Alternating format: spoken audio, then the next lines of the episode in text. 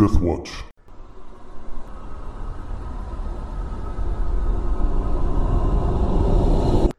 Welcome back to Cradle of the World, a D&D 3.5 campaign by Deathwatch Productions. I'm Brandon, the Dungeon Master, and we pick up today. The uh, heroes had been told at the end of last session there'd be about a week before anything of note happens, so they had some time to decide what they'll be doing during that week. The uh, rocs had um, been awakened by a spell, and so they spent some time uh, getting to know their now sentient uh, mounts. And then um, Graham had had a vision towards the end of the last session as well of uh, some dark, frightening entity deep below the sea that was locked behind a gate. And that gate was held by a chain. And there was a tendril uh, extending from that chain off to the southeast. And he had come away with the feeling that whatever that tendril was, it was sapping the strength of the chain. And he knew deep in his heart that if whatever was behind that gate were to escape, it would be cataclysmic. So the battle and the storm had ended, and um, the heroes at the home of the heroes, they had um, some cleaning up to do. The lighthouse the top of the lighthouse was shorn off in the storm, and there's some cosmetic damage to the home, and there were some sea animals that had been thrown into the yard. Uh, those have been cleared away by the rocs eating eating them, so that's not that big of a deal. But um, we'll pick up right there. Uh, the storm has ended, but um, nobody's had time to go check on the villagers at the temple grounds who were praying to Coralon uh, to give him strength to shelter them from the storm. So, and you're in the home, and Graham, you had had this vision, and um, where we'll take this time for each of you to explain what you've been doing for this week. Um, but first, we'll introduce our players. So let's start with Chris. Hi, I'm Chris. I'm playing Casimir, uh, hero of the Rock, I believe. Um, yeah, I'm looking forward to this. Time to sit down with a good book and start writing away. and then Travis. Hi, I'm Travis playing Graham, the hero of the sea, and I am also going to be snuggled up to a good book, not because I want to, but because I failed my willpower rolls. I'll also try to blow up our hero house by using the gnomic transmogrification device to recharge my ring of ram. And uh, that should about cover it for the week. All right, Justin. So I'm Rohan, the hero of the sky, and I'm going to be working on getting myself a spell book for my newly acquired wizard abilities and scribing some spells into it. All right, and then John. John. Uh, John plays Fenrith, the pal- the, the cleric of Coralon, but he will Paladins, be right. Out today, so I will be taking care of any necessary things his character might do. And so we'll go ahead and get started. So we'll start with Graham. So, Graham, you had had that vision, but also you had this compulsion to finish this book that you had started. So we'll talk about that. okay. Now, um, that book, let me see if I can. How had I described that book? I think it was big. It was a big book with like metal clasps, if I remember correctly. And um, it kind of went into ways to focus your attention on a single thing. But I only read it for maybe a few minutes before I passed out. I fell asleep. So that's as much as I got out of it. All right. Yes. Okay. So, um, let me see if there's any. And do you have that in your inventory? Uh, it might be one of my unidentified magic items, but I don't see it. Oh, Tome of All right. Understanding plus five. There it is. All right. So that has been uh, identified? Yeah. Yes, there it is. Okay. All right. Yeah. So this thick book contains tips for improving instinct and perception, but entwined. All right. So you'll need to spend 48 hours reading this book. Yeah, if I have a compulsion to do it, I mean, I'll do as much as I I can. reasonably right. few. So this will take you like once you start, like you know, you had thumbed through it a bit, but you hadn't um, really put your heart into it. But now this compulsion forces you to. So this will take you 48 hours over a minimum of six days. So you'll be spending a lot of time on that each day of this week. okay. Um, How do I react if somebody pulls me away to do something else?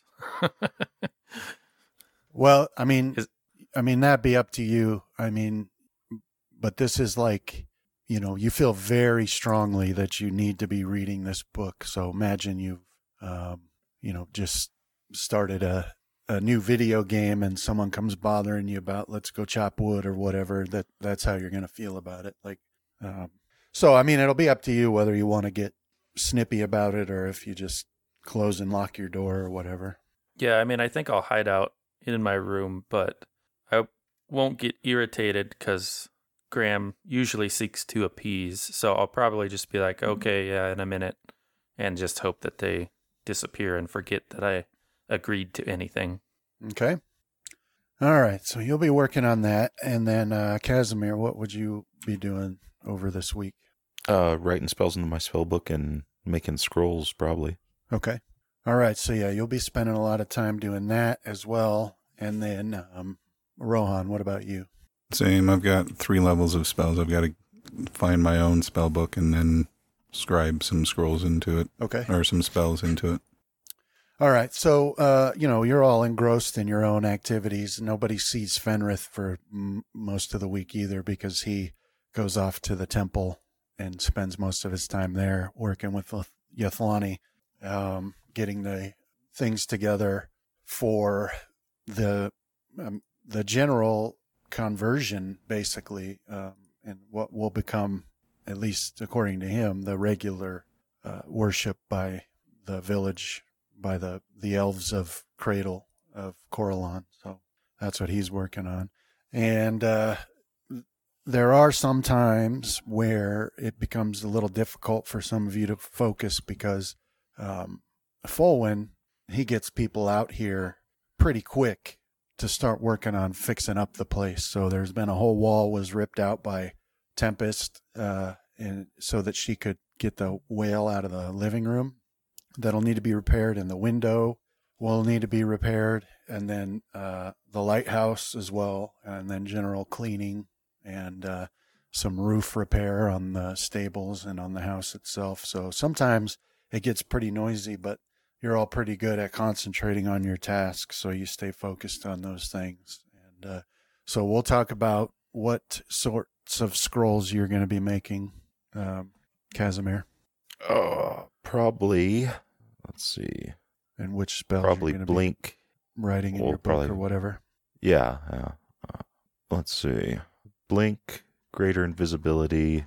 Do I have blink or did I pass it up? Blink would him? probably have to be put into my spell book then if I don't got it. Yeah. Uh, you there, look like I Casimir? have it. Sorry, I was muted. Right? Yeah. Okay. Yep. Um. Uh, haste. Uh, probably greater invisibility. Uh, and then I'll probably be scry or not scrying. Uh, putting uh into my spell book uh scry, and uh, looks like I don't have blink. Swear I did, but I'm not seeing it. So I'll put blink into my spell book as well, and then probably make scrolls of that as well. All right. Okay, and then um, so Rohan, you're working on spell book as well. Yeah. Um, I had been using Casimir's spell book to prepare spells, but I'm going to need my own if I'm going to do it reliably. Okay. I'm trying to see about how much time I've got to spend on it because I'm going to end up scribing five first level spells, two second level spells, and two third level spells. Let's see. Scribing a Okay. scroll takes one day for each thousand gold pieces in its base price. So you'll have to use that to determine how many. Well, and you're just putting I'm them not in a gonna be- spell book. yeah, I'm not making scrolls of them. I'm just writing them into my spell book, but that also takes time. I'm trying to see exactly how much that is. Let's see. So we'll go to. Time character gains a new wizard level. She gains two spells of their choice to add to their spell book. And it doesn't really give a time, but we can use the same amount of time as it takes to scribe a scroll. Hmm. Oh, must spend a day studying the spell and then do a spellcraft check because I'll be copying them from either Casimir's book or the other one. Okay. So a day per spell. All right. Yeah, 24 hours regardless of the spell's level. Then one page per spell level. Yeah. Yeah, I liked keeping track of that with old Rundar back in the day. I don't know why. Well, didn't he have to have like three or four books Yeah, to have his whole spell list? I had multiple spell books, but I was also festooned with scrolls. Yeah. Constantly wondering what would happen if I got hit by a fireball. Well, first I think I'd have to what you got to like critically fail the reflex save to have your items damaged, if I remember Yeah. right. And then contained items like stored items are pretty low on the list of items affected. So if I was holding it in my hand, then it would be dangerous. But the way I described it was that it was like I had all these uh, belts for like easy access scroll holsters. I think if you just put read magic on yourself each day, you can avoid the spellcraft check, Justin. Really? Yeah, I believe For copying from another spell book? I believe so. It says they must spend a day studying the spell, and then at the end of the day, they make a spellcraft check, DC 15 plus a spell level. Uh, if it's specialized, gain a plus two. Well, I, you just I get thought it was skipped 'cause- at the ciphers step. Mm. right? Yeah. Does it call for another read magic or spellcraft later on? Well, no, I think, one- I was misunderstanding what his spellcraft was for because there's a spellcraft check for copying or not copying from preparing from another spell book, Yeah. but you can skip Yeah. that with read magic. right. Yeah. But No, this one is, is to see if I, I understand it enough to Scribe it. basically Yeah. rewrite it in my own spell Okay. language. yeah, it's basically a second one after the decipher stage. Yeah. All right. And then, um, Graham, you also wanted to uh, recharge your Ring of Ram with that uh, gnome pedestal in there. Yeah, I want to do a hundred gold coins along with it this time. So I have uh, five charges on there now, I believe. Okay. All right. So, um, you, yeah, so you go up to that thing and it's got that, you know, plate on top where you can put the, the ring and the slots to put the, uh, uh, the gold in. And so you put that hundred gold pieces in and then, you know, it, it, the familiar, it starts hissing and shaking and rumbling and it, it's pretty powerful. It's actually shaking the house, knocking things off of walls, like pictures and things like that, um, knocking dishes over, and uh, you know, generally making a racket. And then let me get the, you know, then there's a flash of light, and then the, um, then it goes still, and that ring sits there on that plate. And uh, so at this point, uh, you've done this, and you know, we'll say it's like after your reading for the day, so it's pretty late, and so it wakes up the whole house. But then you've got this ring sitting there, and uh, you catch uh, sight of something out of the corner of your eye, and you turn and you see a massive horse, a flaming horse, uh, standing right behind you. Okay. well, I'll um, you know, I'll turn around, then I'll do a double take, and uh, I'll tumble away, drawing my dagger as I do so. But I'll just pause there, waiting for the flaming horse to do something. Okay. Yeah. So, Graham, you dive away or whatever, and you pull out your dagger and you're looking at this flaming horse. And you don't know a lot about horses, but this is clearly the sort of horse that would be used for hauling loads, not running fast because it's enormous. Um, like almost to the point where it's difficult to believe. So, um, you know, you dive away and you're looking at this ready for it to attack, but it is the most placid appearing animal you've ever seen, and it simply gazes at you. Now it's on fire, but doesn't seem to be bothered by the flames. And you have seen in the past uh, flaming horses that were evil creatures that you fought against. This is clearly not that. To your untrained eye, at least, this is just a normal horse that's on fire, but it doesn't seem to be bothered by the flames and it's not being injured by them. However, you can tell right away the floor is, and um, you know, so this fire dripping from it is uh, definitely starting to char the the floor. Um, and you're up on the second floor there now. Uh, Rohan and Casimir. Uh, well, Casimir, for sure, you wake up from the sound of the uh, that that pedestal doing all its shaking. Okay. Rohan, um, do you think that the fact that the top of the lighthouse is gone would stop you from sleeping out there? Um, Because it's still, I mean, it's good weather. It's not, you know. if that's not available, I might, you know, bed down next to my roc. Okay. So let me do a roll. Um, all right. So Rohan, you um, you do wake up. You don't hear anything, but you feel the ground shaking a bit, and so that snaps you awake. Okay. but it doesn't last long enough to continue after you're awake. So it's one of those situations where you, you're not sure if it was real or you dreamed it, but you, it does snap you awake. And you look around the Okay. stables and the rocs are sleeping peacefully. They don't seem to. All right. Just to be yeah. just to be safe, I'll step outside and make sure that you know no big explosions happen in the town or anything like that. Okay. All right. And then so Casimir, you wake up because your whole room is shaking. Um, you know, this thing is on the same floor as you sleep on, but you're in your room and you've got it set up however you would. But, you know, things are falling off of tables and, and, you know, equipment's bouncing on the floor and that's what wakes you up. Yeah, I'll uh, hop up out of bed and uh, I guess I'll start grabbing anything that is breakable. Keep it from breaking. Will be my first priority. Okay. Um, let's see. All right. So yeah, you hop up and you start trying to grab things to, you know, cushion their fall or whatever. So um, that's what you're working on. But the it the shaking stops pretty quickly after that. So um, nothing of any real importance to you breaks. I mean, some things might have been a little close. Like some potions fell on the floor, but the you know the bottles are thicker than than that, so they don't break. But um, you know that that shaking soon stops. And then Graham, so you're you're there next to that uh, pedestal at this point because you turned around to look at this, and so you can see that it spit out another one of those slips of paper.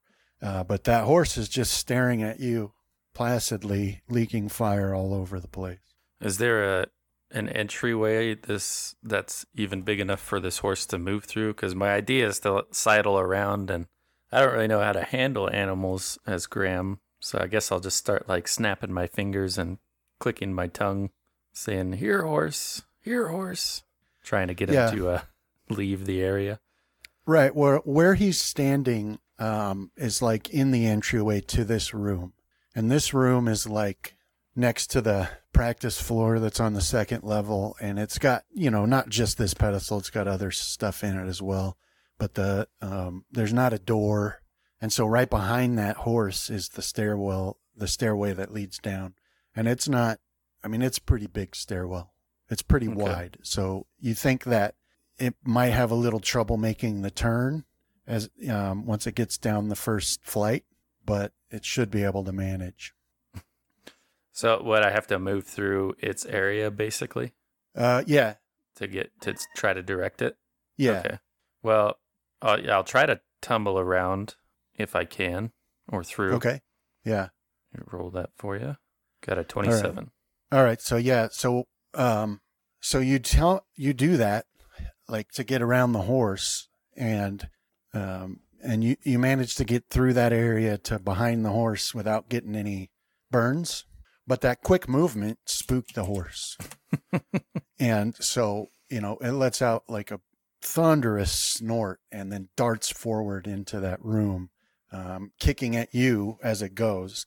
Um, let me So this would but I mean, Kaz- it miss it misses, Okay. but it does it does um, dart into that room. It um, slams into that pedestal, and it um looks like it's about to fall over. But somehow, even though you're sure it went past the point of you know of its center of balance, somehow it stays upright and sits nicely back where it was. But then that that horse is further in that room they can fire over everything. And at that point, one of the carpets in there does catch fire. Now, um, Rohan, you step Mhm. outside to take a look around. Not sure what woke you up, but um, you don't see anything or hear anything that uh, that causes concern until you look up at the house and you can see that there's a uh, a, a glow coming from one of the upper windows that uh, does not match lantern light, and uh, so you notice that could be Okay. uh, somebody's doing magic up there, or something could be on fire because that's what the glow looks like. It has that orangish yellow fire glow to it. all right, I'll start jogging there. I won't be in like extreme hurry because I don't hear any cries of alarm, but you know, I'll head in that direction. Okay. All right. So Casimir, you hear that um, outside your room. You hear that that loud snort, and you hear the the really loud thumping on the floor. Um, you're not sure what it came from, but it's enough to alarm you that something made a sound that shouldn't be in the house. Yeah, I'll grab my uh, trident and peek my head out the door. All right, so you peek your head out, um, and your your room is set at the end of a hallway. Across that hallway is um, uh, Rohan's room. His door's closed, but you look down the hallway past Fenrith and Graham's doors, and you can see to that area where um, where that horse was. And so where Graham stands now is just out of your vision, and of course you can't see into the room, but you can see a uh, the unmistakable glow of fire coming from that that darkened storeroom down there. All right, yeah, I'll rush that way. Uh, I'll guess I'll uh, call out. You know, Graham, there's a fire. Yeah, so you rush you rush down the hall and you say that, and just as you say it, you see Graham there standing at the top of the stairwell, looking into that room.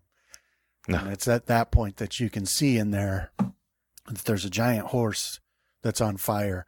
Now, um, when you see it, it's it's placid again. It's not al- alarmed like it was when Graham did his ninja roll. But um, it's so it's basically standing there, facing away from you guys, but it's got its head turned to look at you. And I mean, you see the same thing that I described to Graham. It just is a horse, and it looks very placid and calm, but it is on fire, and that fire has spread to one of the carpets so far on the floor. All right. Uh, I guess I'll. Uh, where did this come from, Graham? This is somehow your fault. It just appeared. I think that magic storms corrupted magic on the whole island. Oh did yeah, he? do a, Uh, do a bluff. yeah, if that's you're probably gonna where. try and say that, yeah. Did the uh, gnomish recharging altar shake violently uh, last time we used it too? Yep. All right. What is that? It's uh, Sense, Sense motive, motive, right. I'll give you a plus four because of that shaking. Well, I think he's probably got me. Motive. Huh. oh yeah. Yeah, so I mean It's plausible. that pedestal did shake last time you used it, but Graham wouldn't lie about something like this. So I think that right there dis- dispels any of the bluff attempt. Yeah, so I'm also like uh, trying to call the horse like I would a dog or a cat at the moment as well. Yeah. I guess I'll aid him or he can aid me and uh, try to get this horse out using uh, handle animal. okay, Yeah, I'm untrained in it, so I don't think I can do better than a 10 or however that works. Yes, I'll take lead. Okay. But uh, is this actually just a normal regular horse or is there, I don't know, like a arcane check? Is it a magical creature or? Well, I mean, you can't, you don't know just by looking at it. It is on fire, but it doesn't seem to be harmed by it. But the look of it itself, it looks perfectly normal. Um, all right. So what did you guys get here? I was aiding Casimir. So 20. I guess in the end it didn't matter. Okay. All right. So yeah, that'll be good enough. So um so with that, you're basically like trying to get the horse enticed to come to you. Um and it does so. You know, you're you're doing things that you've seen done before, or that you that have worked with like the rocs or whatever. And uh, the fact that it is looking at you and doesn't seem frightened of you uh, seems to work in your favor. And so it turns very plodding, very slow, very loud, stomping on the floor and spitting fire all over everything. But then it does start walking towards you. I want to keep one eye open as we're leading it for anything uh, really flammable that I can scramble and move out of the way. Oh, okay. Well, outside that room, there isn't much. Um, and the stairwell doesn't have anything besides the wood itself. So uh, there's there's no carpets or anything like that to catch fire outside of that room. But at this point, that that carpet that did catch fire, um, that's completely in flames now, and that could easily spread to other other things in the room. Yeah, if we get to a point where I can get around the ho- the horse without spooking it, then I'll head back up that stairwell and try to put things out. Okay. All right, so Rohan, uh, now it's your turn. Okay. So yeah, I'll head in and head up the stairs towards where I saw the light coming from. Yeah, so at this point, like you get up that first flight and you look up and you can see uh, Casimir backing down the steps, and there's a giant flaming horse following him down. Um, would a knowledge nature um help me know what this thing is? Yeah, roll it. Yeah, so you know, just looking at it without the fire, it's 100% a normal horse. I mean, not the sort of breed that So- you would have on the island, but um, it's clearly a, a horse bred for hauling heavy loads. So it, it's not like I recognize it as like a nightmare or something like that. No, nope, just as a horse that's on fire. Knowledge nature wouldn't cover that anyway. Yeah, that's true. Um, I Yeah, guess I'll, I'll uh, oh, sorry. Go for it. go to help Casimir lead this thing down and out of the house so we don't catch our house on fire. Yeah. Uh, thanks for the help, Rohan. Graham claims that the storm must have brought this here or caused it to manifest or something. Well, How else can you explain me. it? Were you doing anything you weren't supposed to, Graham? No.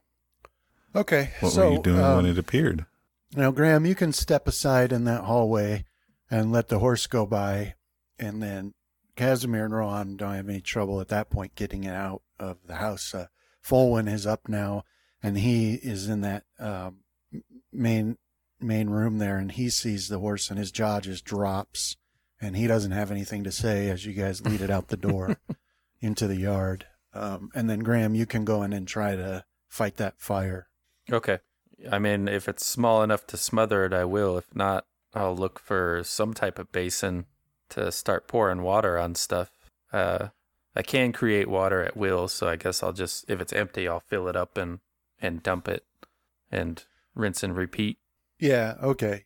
Yeah, you can do that with a with a bucket and uh in short order you've got the carpet put out and it's just a charred ruin, but the fire didn't spread to anything else. That was a close one. So then Casimir and Ron, you guys you get the horse out into the yard, um and uh and then it just stops there and it's looking at you, waiting for you to tell it what to do next. Um, just on fire, just dripping fire on the ground. But luckily there's no vegetation here to catch fire, so it's just falling into the dirt. But All right. Let's, uh, I'll, uh, I got it prepared. Uh, I don't think I do immediately. Let's see if I got a scroll of it. I don't. Son of a. Uh, oh, I do have it prepared. Oh, Detect magic. okay. and I'll take a good look at this horse, and uh, maybe there's a way we can put the uh, fire out because it's clearly magical of some sort. I don't know if the horse is. Uh, I'll I'll be talking to Rohan on that, kind of spitballing. Okay. Um, I'll use my resist energy spell to resist uh, the first 20 points of fire damage and then go up and actually start interacting with the horse, like trying to, you know, like I would a normal horse, get it used to me, get it comfortable with me, that type of thing. You know, let it nuzzle my hand and kind of stroke its neck. Okay. Um all right. So uh Casimir, you cast detect magic and um So then you can detect the magical aura, and uh, there's just one, and it's uh, moderate. Okay. And uh, let's see what else. Yeah, that's it. Just the one. So the um, the horse appears to be real, but some you know it has there's some magical effect causing it to be on fire, and it would be no different from like uh, what's that spell? Continual flame. Well, no, because that doesn't burn. Uh, Yeah.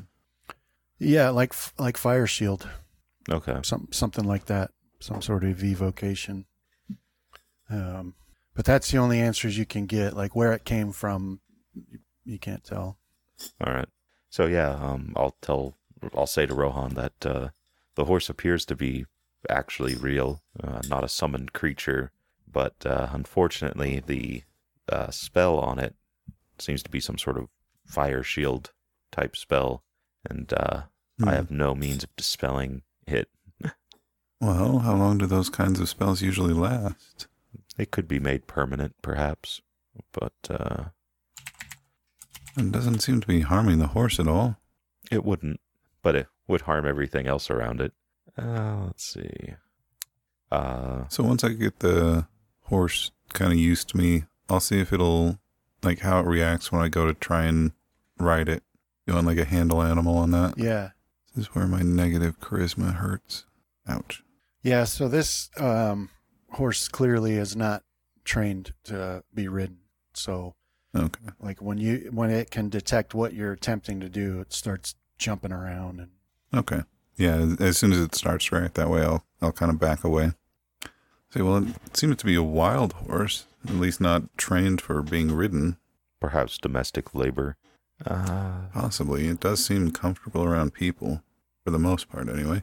so if that is fire shield, you potentially took 1d6 points of damage plus one per caster level up to 15.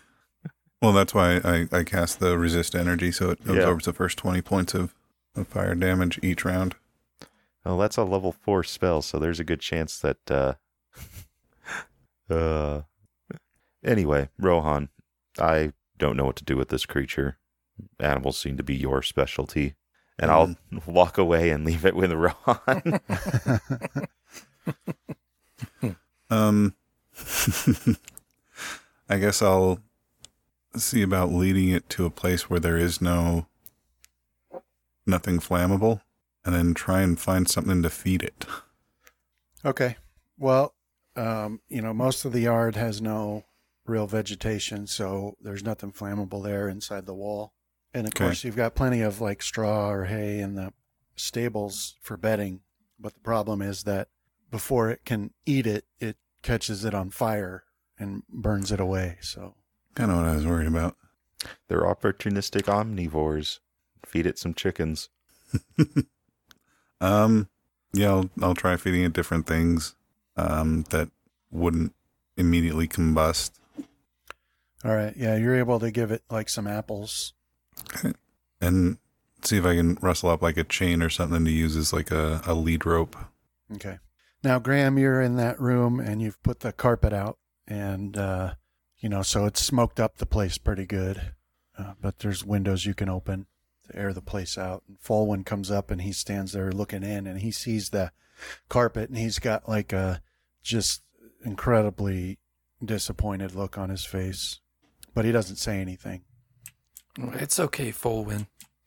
I need to, uh, on the down low, snatch that paper from the machine, though. Oh, okay. Gotta hide the evidence. yeah, and I mean the ring's still on there too. Right, right. Gotta get those back.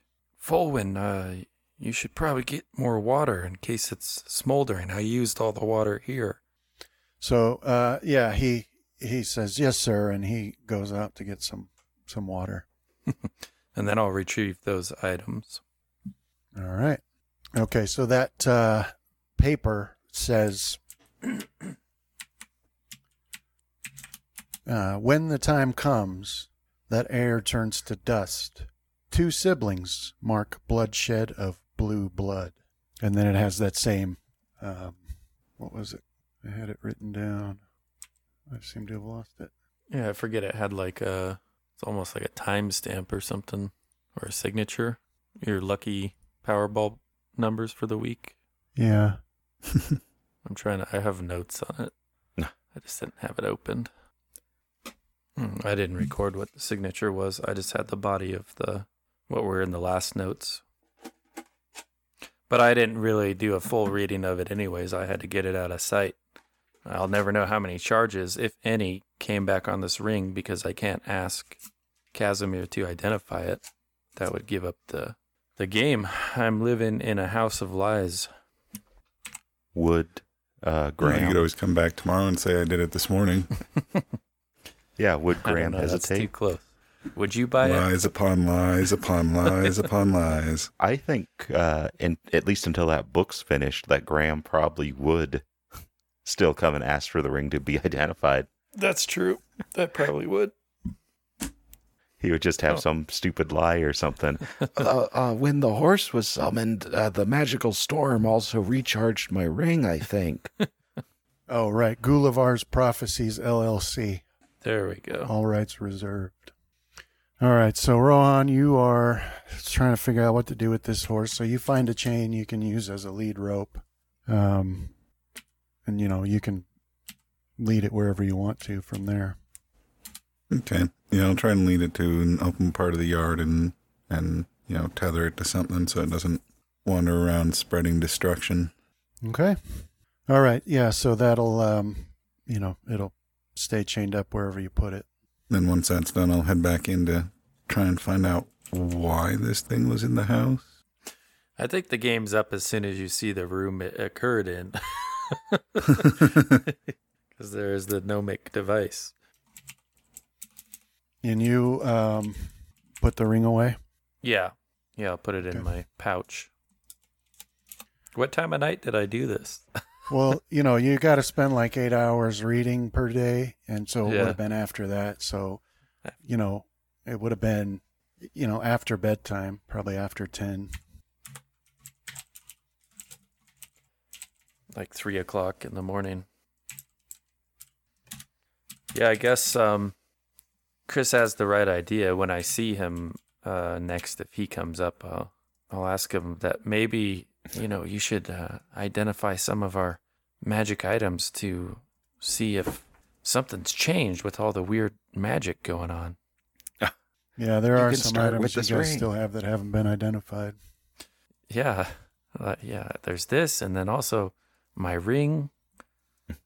You know, Well, I I can get to the other stuff tomorrow, I guess, Graham. But you're we already identified your ring shortly after we returned. So Right, but the wild magic might have affected things. I think I'll just stare at him, like kind of just dead deadpan stare. Staring contest is one of my favorite games. All right. I'll shake my head and walk away. Uh, yeah, I mean, I, I know better than to um to push for the identify, uh, so I'll just uh look, look but sad. you know, Rohan can do it now too. Can he? Well, I'll have to. Potentially, I can't until tomorrow. I'd have to borrow Casimir's book. I don't have Identify, but yes, I, I should be able to tomorrow. So, um, Brandon, do they? I mean, there's a lot of circumstantial evidence now uh, to see through my bluff. Do they get a re-roll, or does it just fall apart at this stage? Yeah, I mean now that now that everybody's awake and the danger has passed and you have time to really think about what's going on, it's like you know, it coupled with the shaking that woke you, it was pretty clear what happened here. So, Graham, what happened again? Well, I was, uh, you know, just doing some routine uh, recharging of my magic items, and everything was going as it normally does. And next thing I know, there's a flaming horse in the room. Hmm. First, the the wand of curing gained some strange powers that we don't understand, and now this. Well, yeah. Should we chart? Should we check what the wand does now? Uh, Casimir said to wait till it was safe. That's why I was out here every or after everybody went to sleep, you know, so it was safe. Right, I could cast it on you right now if you'd like. That that's okay. That's okay.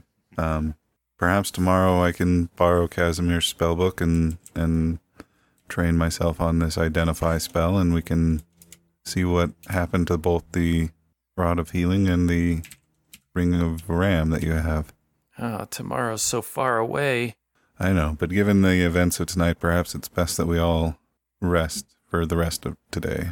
Especially given that you, will Graham, will have to be the one that puts the horse out of its misery when it begins to starve to death. Well, yeah.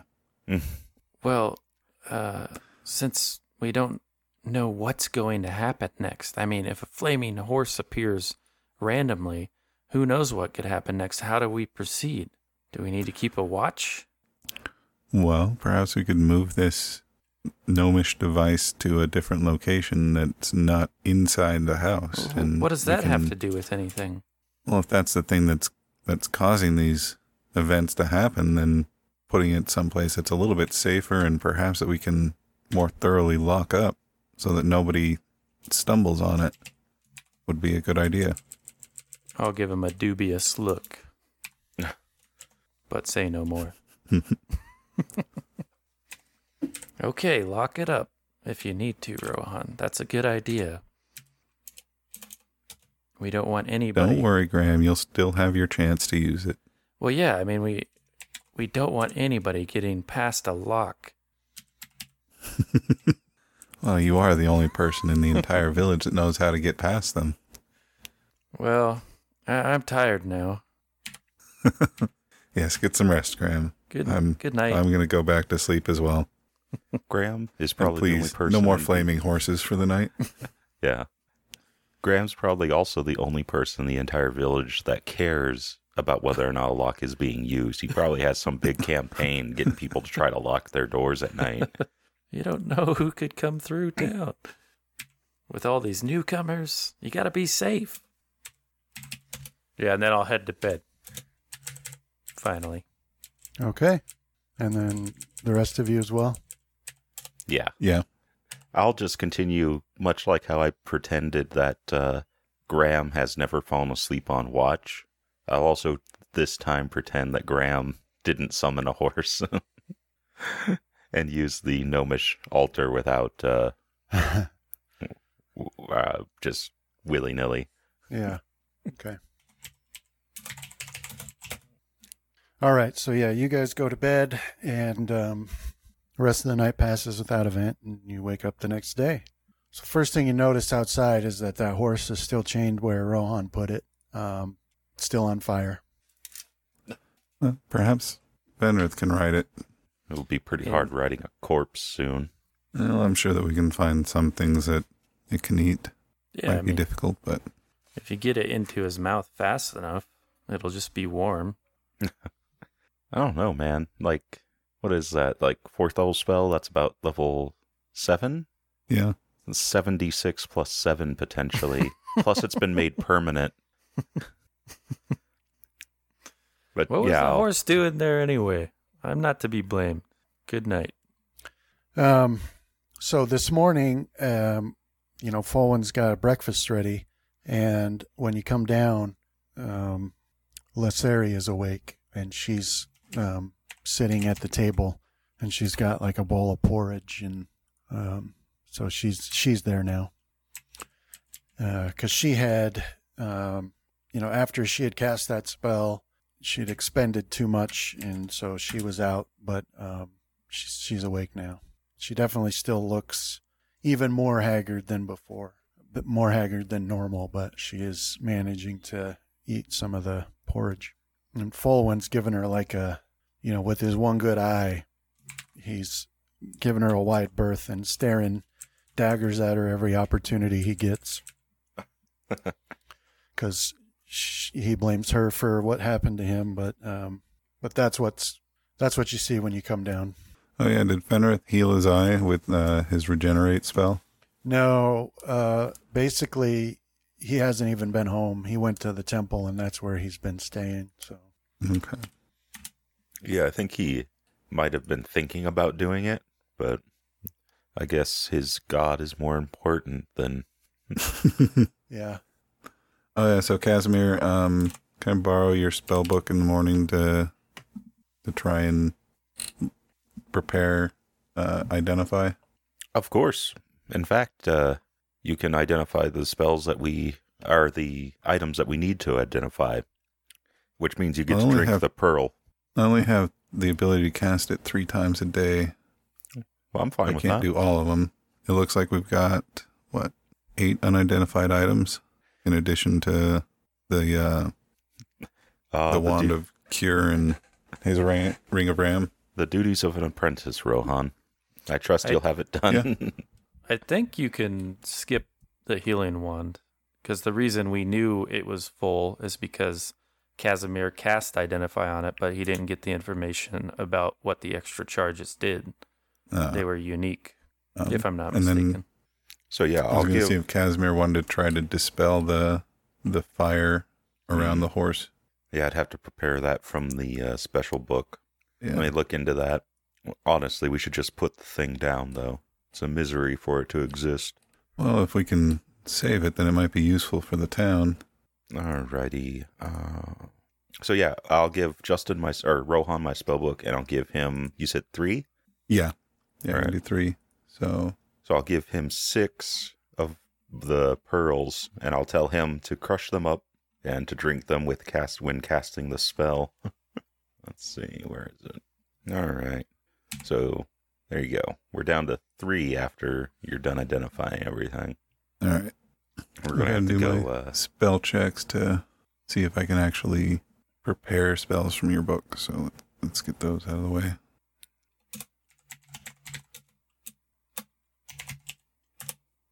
So no, I get one. what was it? Fifteen plus spell level to prepare from another book. Yep. I got 15, 15, and 30. All so right. since it's a first level spell, I only get one for the day. but I guess I'll identify that locked book. All right. Who has that? Actually, it looks like Fenrith has that, so maybe I can't. Well, that means Graham has it. I think Oh. Fenrith has all the. Depends on where it's at, because Yeah, it's all right. while I He would- do like stealing, I don't like going over my weight limit. No, I mean, that's sort of a stuff he would leave in his room. So Oh, okay. You're a thief of principle, Graham. You'll only steal as much as you can easily carry. all right, Not just so Any old locked rogue. book. Yeah. Yeah, in the party inventory, it's identified as unidentified locked book. Eh, I'm not seeing it in his inventory. It just says it's carried by Fenrith, hero of the flame. Is that a holdover from my the book that I have or something like that? The Tome of Understanding? I'm not sure. Let me see it first. Let's see. I was just thinking about that horse wandering off just all throughout the village, leaving a trail of destruction. Trying to drink from puddles that turn to steam. right. Yeah. yeah. And you're seeing that in his inventory, in the party inventory? Yeah, in the party inventory, It's called locked book. unidentified locked book. Okay. Looks like it's I gone remember now. the Yeah. I'm yeah, not now it's seeing it. gone. Yeah, I remember the book because I kept uh, I kept preparing knock to try to open it up. Yeah, it I was showing seven unidentified items in an unidentified locked book, but now there's only one unidentified item. Two. So if there's only that one un- unidentified item left, then I'll identify that. Okay. There's two identi- Oh, it's an unidentified metal. Never mind. Hmm. All right. So you're going to go for the unidentified item in Fenrith's inventory Yeah. in the bag of holding. All right. So you identify that? Yep. All right. So this is, um, I don't know if I described it or not, but uh, this is a f- figurine of wondrous power, uh, silver Oh, nice. raven. Hmm. So I'll identify that for you. Does that mean I have two of those now? Um, who else has? I mean, that's the one I see in his inventory. So Oh, that's the only unidentified item in his inventory. Does somebody else have one? I thought I had one of those. I don't see it in my inventory anymore, though. Hmm. Oh well. Okay. Yeah, so that's what his that's what he had. And then uh is that all you can identify today? Yep. All right.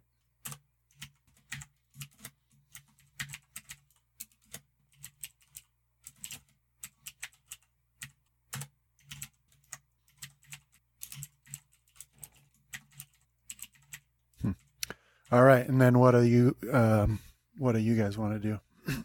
Well, I'll wake up and after breakfast go check around the hero house for a little bit and then start reading. Okay.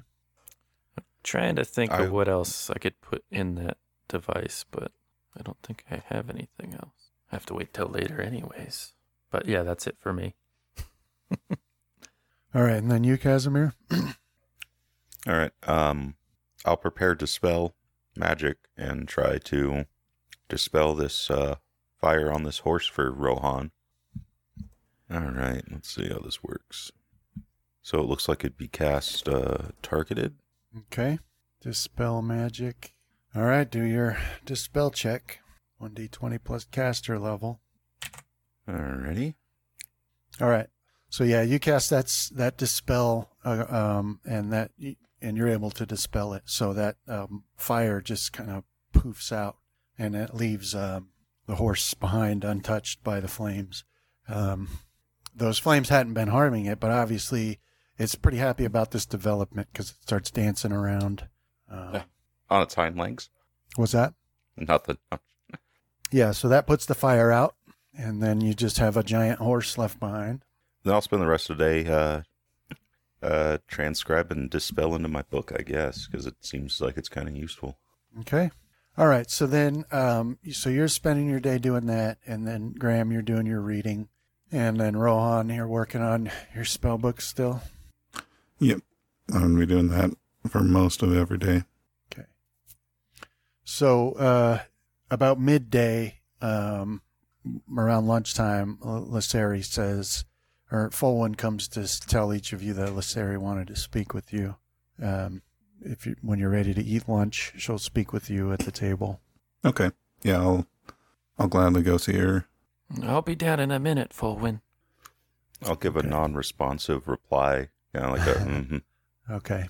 Um, all right. So then, uh, basically, uh, you know, once you're there eating lunch, she, she, uh, she speaks, you know, her voice is a little ragged, but she thanks each of you for your help and for trusting her. And, um, and she says that she didn't have time to explain, but that she only saw one way to save the rocs from what had afflicted them and unfortunately she got attacked by the creatures at the same time.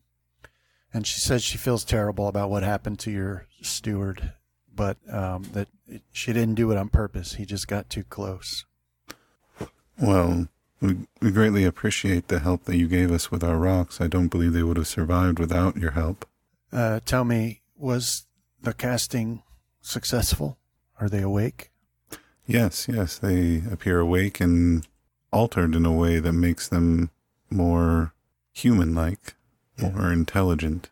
I had never before cast on so many things at once, and I wasn't sure it, would work or that I would survive it. It But truly I was an impressive display. Spell twice before, once on an alligator in the swamp, who still is my dear friend, and uh, once on a tree who, uh, after it woke, it hated me, and I had to destroy it. So I was concerned once they woke that they might not feel loyalty to you, depending on how they had been treated in the past. Well, our relationship with our rocs do not seem to have changed much, so I suppose that's a good sign for how we've treated them. Hmm. Very good. Well, what I wanted to speak with you about specifically you, Rohan, is now that the storm is past, it's time for me to be getting home. The Very well. the swamp and I miss each other when I'm apart. If you don't mind me asking a question, when I was at your house and we were near the swamp, I saw something in your swamp that looked like one of the creatures that attacked us when the storm came. I was wondering if those things came from the swamp or if they were, if that was just an anomaly. Uh, I don't believe they came from the swamp. I believe they came from the lightning. Hmm. or the storm itself. With my very own eyes, I saw them appear here on the grounds of your home after lightning struck. But I've never seen the like before in my whole life. Nothing like that has ever come out of the swamp. Would you perhaps be willing to lend your strength to aid us in our fight against these, whatever this is that's trying to destroy our town and our island? Uh, I absolutely would be willing to, but I don't have my strength unless I'm at home. I need some time to rest and recuperate, and then I'll be able to read the lines and the winds, and I should be able to help you then. Very well. But I feel Um, as if there is something far away uh, pulling energy from our island, but that's that's all the information I have at the moment. Well, I have no doubt that you can take care of yourself. I, I must warn you that villagers not too far north of you uh, were taken by some sort of creatures, and the entire farmhouse had been raided and everyone was gone. Yes, Due to the storm, I was unable to follow them, but but uh, there are enemies on our island that don't seem like they'll hesitate in attacking. Will you be safe by yourself? Enemies for the villagers, yes. Enemies for me, no. They know better than to come near me. Then do you know who these enemies are? I don't know them by name. They are new. I know not where they came from, but they sustain themselves drinking the blood of the living. Well, if they're enemies of the villagers, do you know where they reside? That we as the heroes can go and face them, end this threat to the villagers? I don't. I don't know where. I felt their presence in my swamp, but I was able to persuade them to leave. And uh, since then, I'm not sure where they went. I'm not sure where they came from. But I warned. I warned those people when they when they passed through to set up their homes there. I warned them. They didn't listen. Who would listen? Look at me. Who would listen to someone like me? Well, I would. Well, that's why you are still alive and they are not. Anyway, um, she says, "Yeah, I, uh, absolutely, it will help, and even if it's not appreciated, and even if people don't treat her the way they ought to, but she needs to be home so she can recuperate." Very well. Um, would you like an escort? Yes, yes, that's what I'm asking: is if you will take me home. Fear I don't have the strength I'll- to make it on my own. Yes, I'll be more than happy to help you home. Um, would you mind if we take some of the villagers with us that are heading back to their farms? No, I- it's fine no. with me. I must uh, convince them to uh, follow the guidings of the unicorn that dwells within the forest now. Okay. Yeah, she says she doesn't mind if they if they go Okay. along. Okay. Casimir, All right, so Graham, the would you like of to join us? Yeah, everybody make a let's everybody do a see. Let me yeah do a sense motive.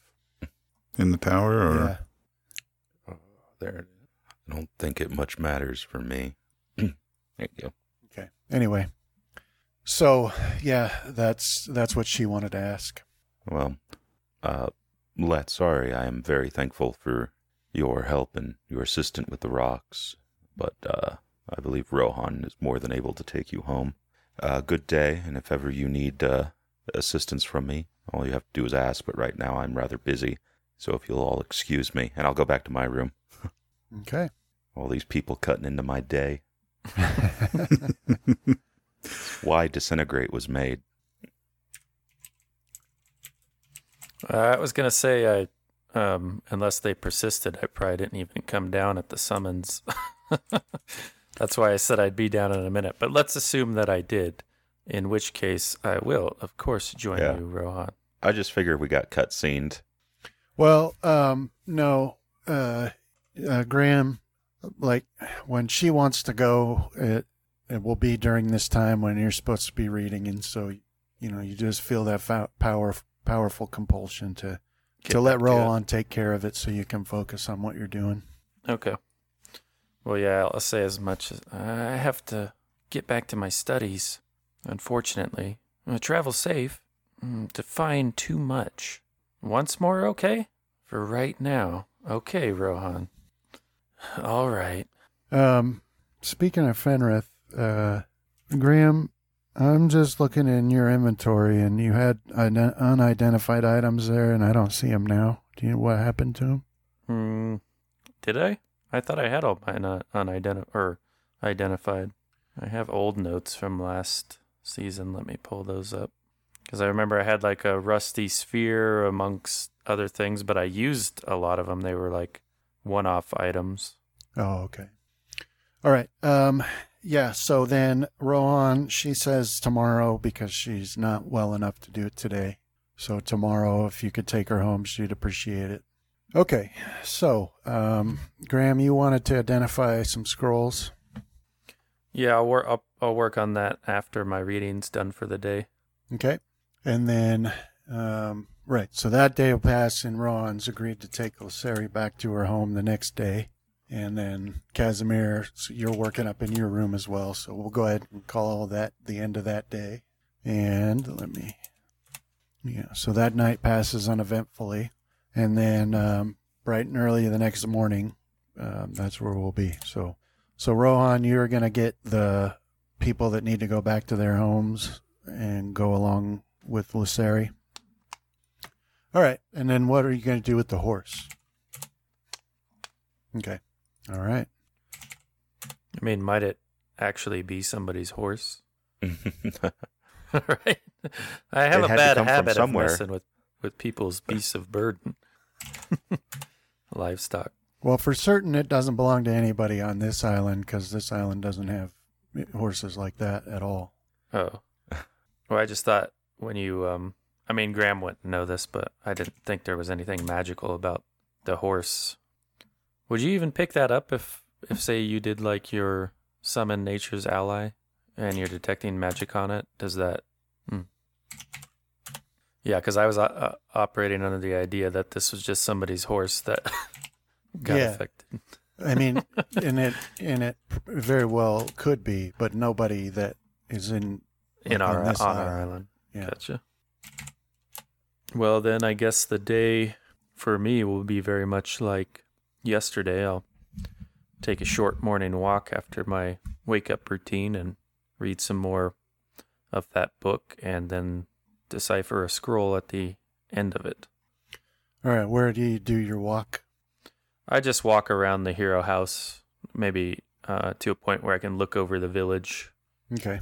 All right, so you do your morning walk, and then what do you, you do in the morning, Casimir? Just straight to work? What is this third day? Yeah, it's Yeah. Uh, scribing scrolls of shield. Okay. All right, so Graham, you're on your walk, and then, um, you know, you get to a point where you're doing a little circuit around the lighthouse. And at that point, you can look down and see the village, uh, parts of it anyway. And you do see that um, uh, Mudsway is um, outside the village. He's found a little clearing in the trees there and he seems to be practicing with his sword by himself there. Hmm. I'll narrow my eyes suspiciously. Now, um, I, I imagine I'm feeling the pull to go back to that book, but if I can resist it, I might do a little skulking of my own. Yeah, I mean, you know, you just have to be, you just got to read for about eight hours. When you start that is up to you. Up to me. Well, I think I can spare a little time. I'm just gonna sneak up to his little camp and just uh, watch him for a little while. Do a little bit of a stakeout. Okay. All right. So yeah, you um, you start sneaking up on him. Make your rolls. I've gotten better at this. Okay. Yeah. So uh, you managed to sneak up and get a good vantage point, pretty close to him, where um, he doesn't seem to see you, and he spends about an hour uh, working through exercises with his sword and his footwork, and uh, that's the only thing of interest that he does while you're watching. Uh, you do pick up as you're watching him that he, his footwork is a little weird, um, and and it's a little clumsy. It seems, but it seems to be like intentional. So as you're watching him, trying to figure it out, it dawns on you that uh, he's used to fighting on uh, on a ship, right on the Hmm. ocean. So his footwork is is um, practiced towards that constant movement that takes place out on the ocean, and it, it makes it a little clumsy on solid ground. But otherwise, he seems to be reasonably skilled with his weapon. He doesn't uh, do anything else of interest. And then after about an hour, he stops and then heads back into the village. And you can see him for uh, the entire way.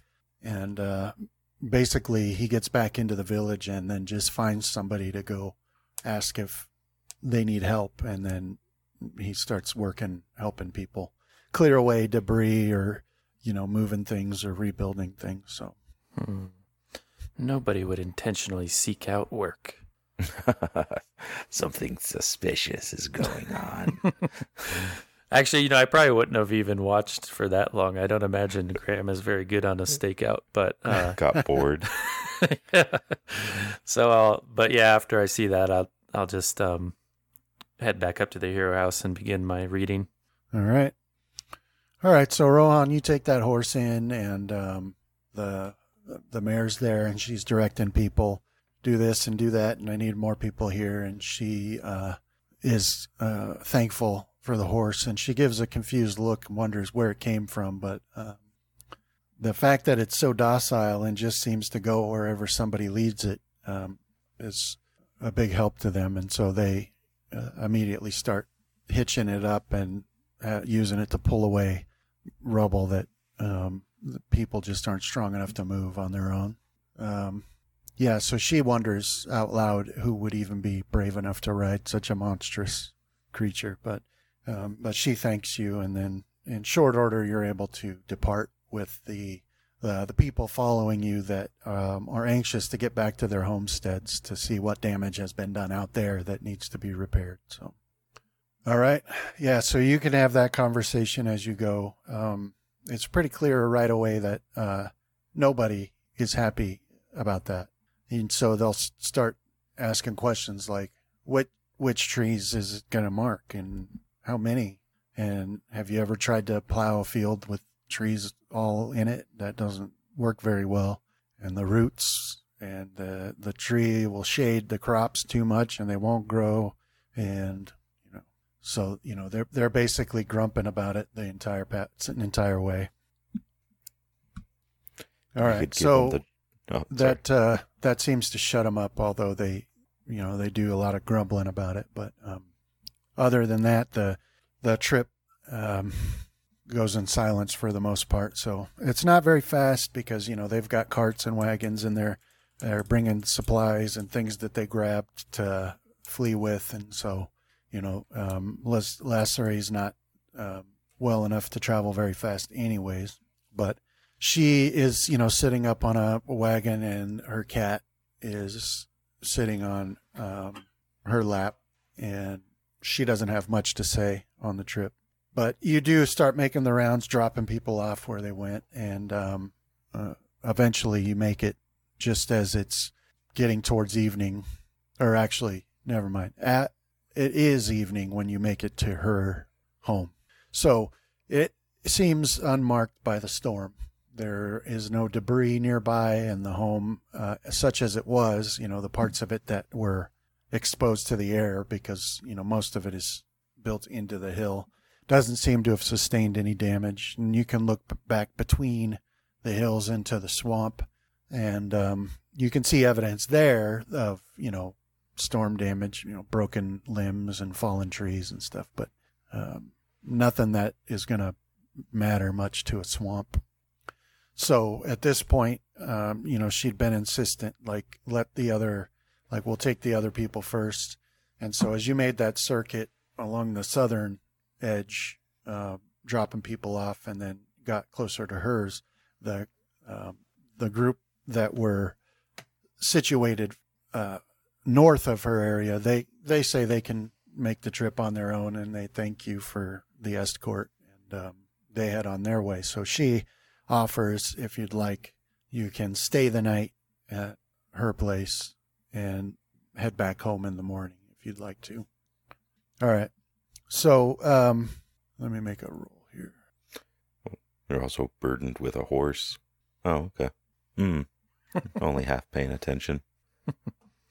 This is a well, it's not just a call back to the very first series of sessions where all we did with the mayor was bring random stuff that we found. So I'm just glad you're continuing the tradition. Here's a big horse. It's like, oh, thanks. Dead birds, unmatched oars. Here's an oar. All right, so uh, she offers you the for you to stay there the night so you can head back in the morning, and then uh, and you you um you take her up on that, but as you do, you get this overwhelming feeling of something wrong. Now, uh, it's hard to narrow in what is causing that feeling. It doesn't seem to be her. It's just like a scent you picked up or uh, a sound you might have heard, but the hairs on the back of your neck stand up and you get the strong sense that something is wrong.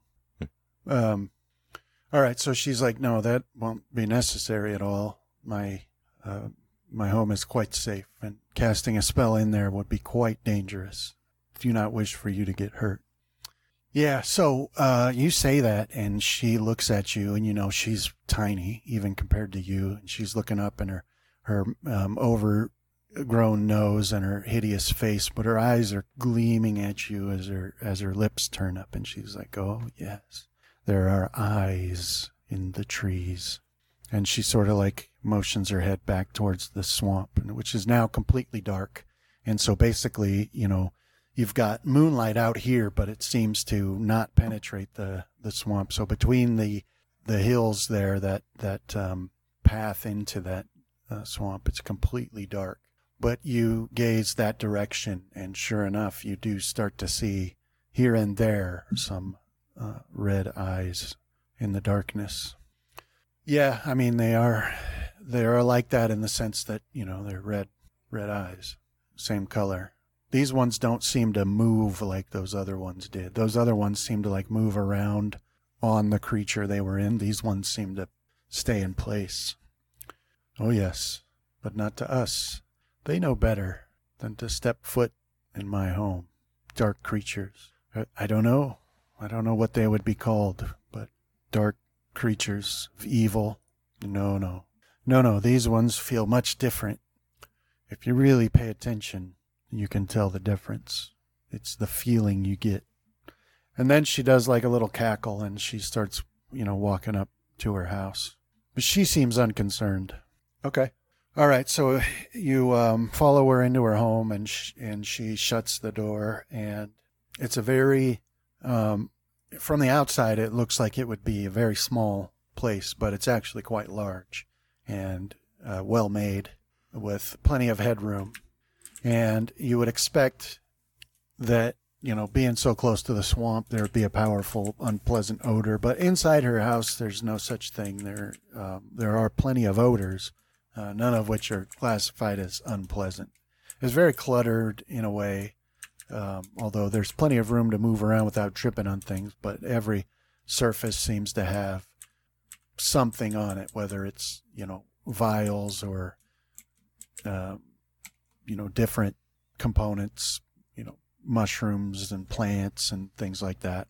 Little contraptions here and there, um, wands and stuff like that. Uh, but she um, beckons you to sit down on one of the large chairs that's in in the room in front of the fireplace, and uh, she makes sure that the door is closed and barred, and then uh, you know she begins to go about getting a fire started, which in her which in her case um, basically just means she waves her hand at the fireplace and you know the the wood in there flares to life and starts to spread warmth through the room. Yeah. Uh, but yeah then um, you know she'll sit down and she's willing to talk to you about the swamp as much as you'd like. Uh, yeah so she is more than happy to talk about the swamp. So she she goes on at length um, a few things that she says that strike you is you know she mentions if you if you look at maps that have been made of the island or if you talk to people from the island um, they'll give you the sense that the swamp you know it's in this area and it takes up this much space and she says that they're um, they're all completely wrong and that it's enormous. It's it's much bigger than they ever would than anybody would imagine, and that um, there's a magic about it because if you take a circuit around the outer edge of the island, then you could use that to determine how much you know area this swamp takes up, but it wouldn't be accurate once you start into it. It it goes on much much further than it should be able to, and that uh, you know there's all manner of like more than she could ever catalog, and she waves at some books on a shelf, and I mean it's just full of massive bound books, and she says you know the the amount of uh, plants and animals in there is far more than one person could catalog, even in in uh, uh, in a longer life than than most had available until recently, and of course dangers as well, creatures that um, you know defy description, animals of every sort, venomous you know creatures, venomous or poisonous plants and fruits, and and the the the other issue that people would have with the swamp if they had the courage to venture into it is that the land changes constantly. Like one a path that you took yesterday won't exist tomorrow, and uh, you know she goes on to describe the way that you know the land in the swamp isn't necessarily connected underneath. So like millions of tiny islands that float about constantly, the paths are always changing. And so those are basically the things she mentions about the swamp. So, but she does say she does say that it the the haunting of the mine has nothing to do with the swamp. The, the creatures in the swamp prefer to stay in the swamp, but they also just seem to prefer others stay out as well. Um, yeah. So you know the night draw the night wears on, and you know eventually her energy just gives out. She's just too tired from the events of the previous days, and so she, you know, bids you good night and retires to a room in the back that you assume would be her bedroom. She gives you like a blanket and uh, tells you to make yourself comfortable, and she thanks you again for all your help. Um, so two two thing. Well, one thing I'd have to ask first that I forgot about, um, or no, that I have to say first is that uh, that Raven um, preferred not to come in. So, you know, it's outside. Not that you're worried about it, but just, you know, it's not in here with you.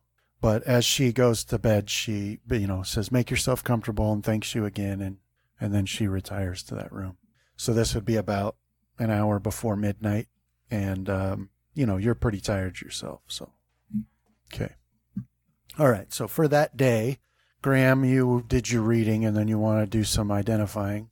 Yeah. Uh, using use magic device. Get the DC. One moment. 25 plus the spell level. So I guess, um, who has those now? Casimir has them in the bag of holding now. Yeah, I'll come tap at his door after I finished up my reading and wait there. Enter. Uh, Casimir, it's me, Graham. Hmm. Don't touch anything. Oh, okay. I just came to see if I could take a look at some of those scrolls and figure out what they are. I'll motion towards the bag. All right, I'll uh, start digging around in there. Somehow it won't work the way it's supposed to for me. You pull out a it. halfling skull. right. but yeah, I'll, I'll get them and then I'll just uh, get to the door and be like, bye, and Mhm. go away. and I'll pick one at random and, and try to figure it out. Do you want those rolls in the tower or just, uh, No, just roll them. okay. Use magic device. Here we go. 30. And that, okay, so that lets you identify it? Right. Uh, decipher the written spell. Yeah, I guess same thing, right? Okay, so the, um, the one that you identify is a scroll of arcane lock. Hmm. I'll identify that now in your inventory. Now, here's the thing. I remember identifying a, a scroll of arcane lock and using it in the last battle or near the last showdown. Yeah. Does that automatically identify any others you get? No, it's per use. It takes a minute to do, Okay. and I can try again. But if I Well, I don't Well, know. Well, I mean, you you did you did find more than one of that. Oh, okay, gotcha. All right, yeah. So I'll I'll move on to the next one then. Okay. Hmm, thirty-three. All right. So that one is disguise self, uh, a scroll of disguise self. Okay, and for there was three, right? Um, there were. Let's see. Hopefully there were a lot that more was it. than. Oh, okay. That was it for scrolls, because the other one had already been identified. The, um, you know, the one. Hold portal. Yeah, that one. Okay. Yeah. So that's it for the scrolls. Then you have four more items that are unidentified. Yeah, I can't. uh I can't identify those with use magic device, unfortunately. Well, I mean, I could activate them blindly. Hmm. Which one would you pick randomly to activate blindly? Let's do that. Can I? Can I do You that? know can you I try would. to- yeah, I know. I I want to do it secretly. Get it out of the room without him noticing. That would be no problem. I'm not paying Right. attention. I'm hunched over a, probably a, a small table, just writing. Taking a zero. All right. So I'm probably have, taking a negative. you have a small um, tan sack that appears normal and empty. Okay. And then you have a small pouch that has a fine powder in it. And then you Mm, not have that exciting. a lens, like that would co- go over your eye. Okay. And then you have a I'll on necklace. Um, yeah, like a red, a necklace with red spheres, like red beads. The red beads signal great fortune to me. So I think this is the one I'll try. So I'll creep out of the hero house for safety and uh, go outside with some down towards somewhere. the uh, down towards the ocean might be a good idea in case you catch on fire. on the by the beach. Yeah, don't we have like a Yeah. um, a stairwell in the cliff face that goes down to the beach? Uh, yeah, remember w- it- walking up it or there was a wooden, yeah, uh, built into the cliff face. yeah. So I'll make my way down to the beach and uh, try to activate it. All which right. according to the skill requires a 25. Let's see how I do. Kind of 101. Oh, Got a 30.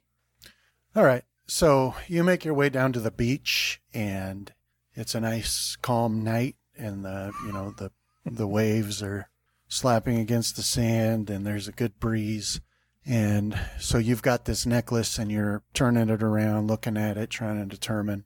And um, you know, as you're holding it, uh, you know, it's like a gold chain, and it's got these red spheres hanging from it, and for, you know, you just for whatever reason it makes sense to you that you can grab one of those and you give it a toss.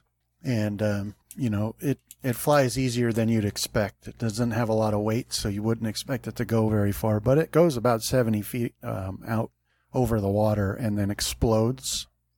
Um, you know it detonates into a fireball. Oh, okay. uh, you know like you've seen many times before but um, that that is essentially that lets you know this is a necklace of fireballs So And, what? uh, so I, I I grabbed one of the beads and threw it. Does it like? Are there less beads on it now, or yeah okay? Um, so I've identified it for you. And yeah, I think I'll put that one on. Mm. I don't think I have anything around my. Oh, I have a. Never mind. Yeah, so. your constitution, right? Yeah, I can't take that off, or I'll die. Wither away. Well, now this doesn't count as a worn magic item, Oh, okay, gotcha. so you can still wear it. Is it small enough to fit in my pouch? Um, You think? yeah, yeah, for sure. Okay. Yeah, so I'll tuck that one in there, and then uh, I'll put the rest away for now. Well, okay, so if you put that and that's identified, and I'll put that in your inventory.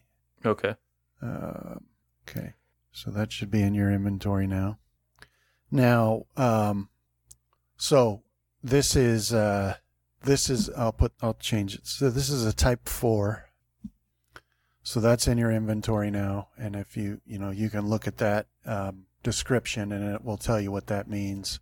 Like this means that it has one bead that is 8d6, two that are 6d6, two that are 4d6, and four that are 2d6. And um, you have any way of knowing which one I used? well, you used the two one one of the 2d6 ones because they're like at the end towards the clasp. So, so if you want to set up the attack, um, that would be you throw it and they get a, and you can throw it up to 70 feet and, um, they get a reflex save DC 14 for half damage. Okay. Yeah, I'll put that in there.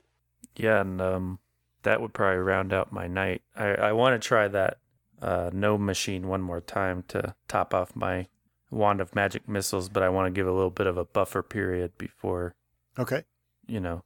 I, I you know, Rohan said to wait for Fenrith to come back and for him to be there, but I kind of think conditions exhaust themselves after a certain amount of time, and I'll be free it's of kind of Fenrith's fault because he didn't come back. right. but yeah, I'm gonna wait. Maybe tomorrow night I'll do that, but I'm I'm gonna call it good for today. Okay. All right. And then Casimir, did you need to make any rolls or anything?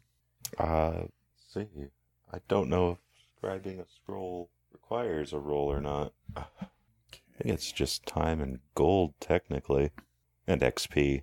All right.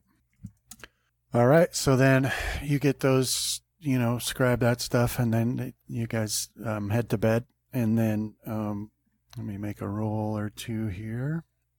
All right. So then you're sleeping, and then Rohan, um, while you're sleeping, you have a, a dream, very, very vivid dream. Feels lucid, except for not in the sense that you can control it, but that you are aware of everything that's happening and that you're in a dream.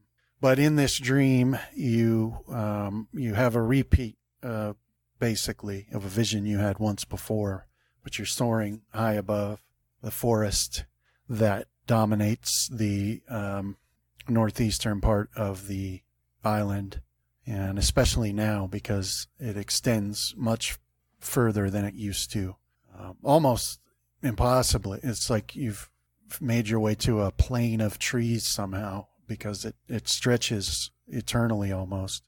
But, um, you know, as you're soaring above that, you are high enough that you can see your, the village of Cradle and the surrounding lands. And then, um, you know, from the center of this massive forest, thousand, two thousand miles away, you can see a rot starting to spread.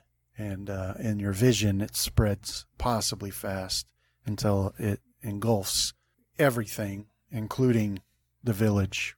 And um, that's when you wake up bright and early as the sun rises. And um, Lisseri is already awake and she's, you know, working to produce some form of breakfast. And it smells good, whatever she's making. From where you can see, there are a lot of, you know, vegetables and mushrooms and things like that. But all right. Um, and then, yeah, so she, she says there, there's a lot of, uh, nonsense in dreams. Sometimes they tell us the truth. Um, you'll, you'll have to, mm, well, sometimes even when we're given a vision, we can't discern the truth of it. Sometimes the truth we discern is, turns out to be a lie. Think, think long on it. Don't make any rash decisions. Yeah, she um she thanks you for helping her get back home, and she wishes you well and uh, says goodbye, and then there you are, um, free to return home. Okay, all right, and then back at the village, um, you know the the night went uneventful for you, and you wake up, and uh, well, um, we'll call that good. We'll we'll jump ahead and say that you've reached that. 48 total hours, Graham. And Okay. that'd be two more days worth of scribing you could do, Casimir. And then um, two more days of identifying if anybody wants to do that. And then Graham, so finishing that book has a a remarkable effect on you in that it will increase your wisdom, Wisdom. score. It's by the power Um, of the book. by so five five, points. point takes me up to an eleven. That's actually a, uh, yeah, a huge difference. so I've been thinking about this for a while. I so think. um, you know that has a uh, profound effect on you because with that greater wisdom um, also comes an awareness of the seemingly every time that you have not shown great wisdom in your like life. my whole life. And so that's something you'll need to struggle with uh, now that you're more aware of things. Uh, you see uh, a lot of your past faults. Is that emotional damage? That was It my is. last, Yeah, it is.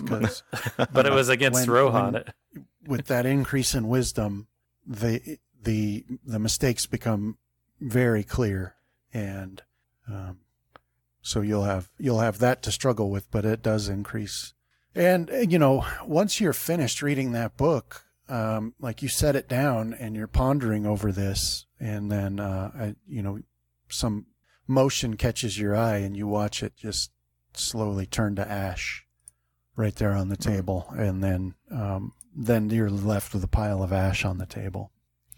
Um, so that happens for you, and then um, you guys will say are you know after Rohan's home uh, eating, and Fenrith comes back and describes the work he's been doing trying to get the temple finished, and then uh, comes in and he says, um, you know, I wanted to thank you for for saving me and for your, your hospitality, but it is time that I am moving on. I need to try and find a way back home. And so he talks about how he's convinced some people to help him build a, you know, a small boat that he thinks should be able to make the trip over the ocean.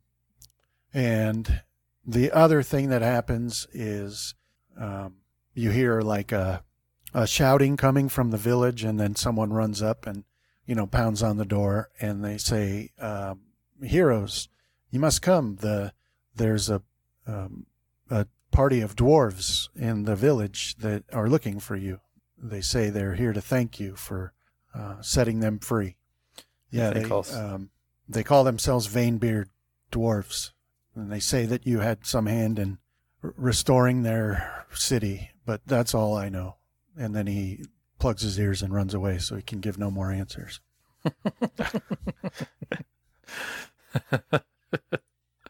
and that's where we'll have to stop for the day. So, All right. All right. Thanks, man. It was a lot Oh, of fun. damn. Thanks, man. yeah, thanks everyone for playing. So, we'll pick this up again next time. Hopefully, everyone will be here and um, we'll be ready to go. All right. Such Do you a want a list of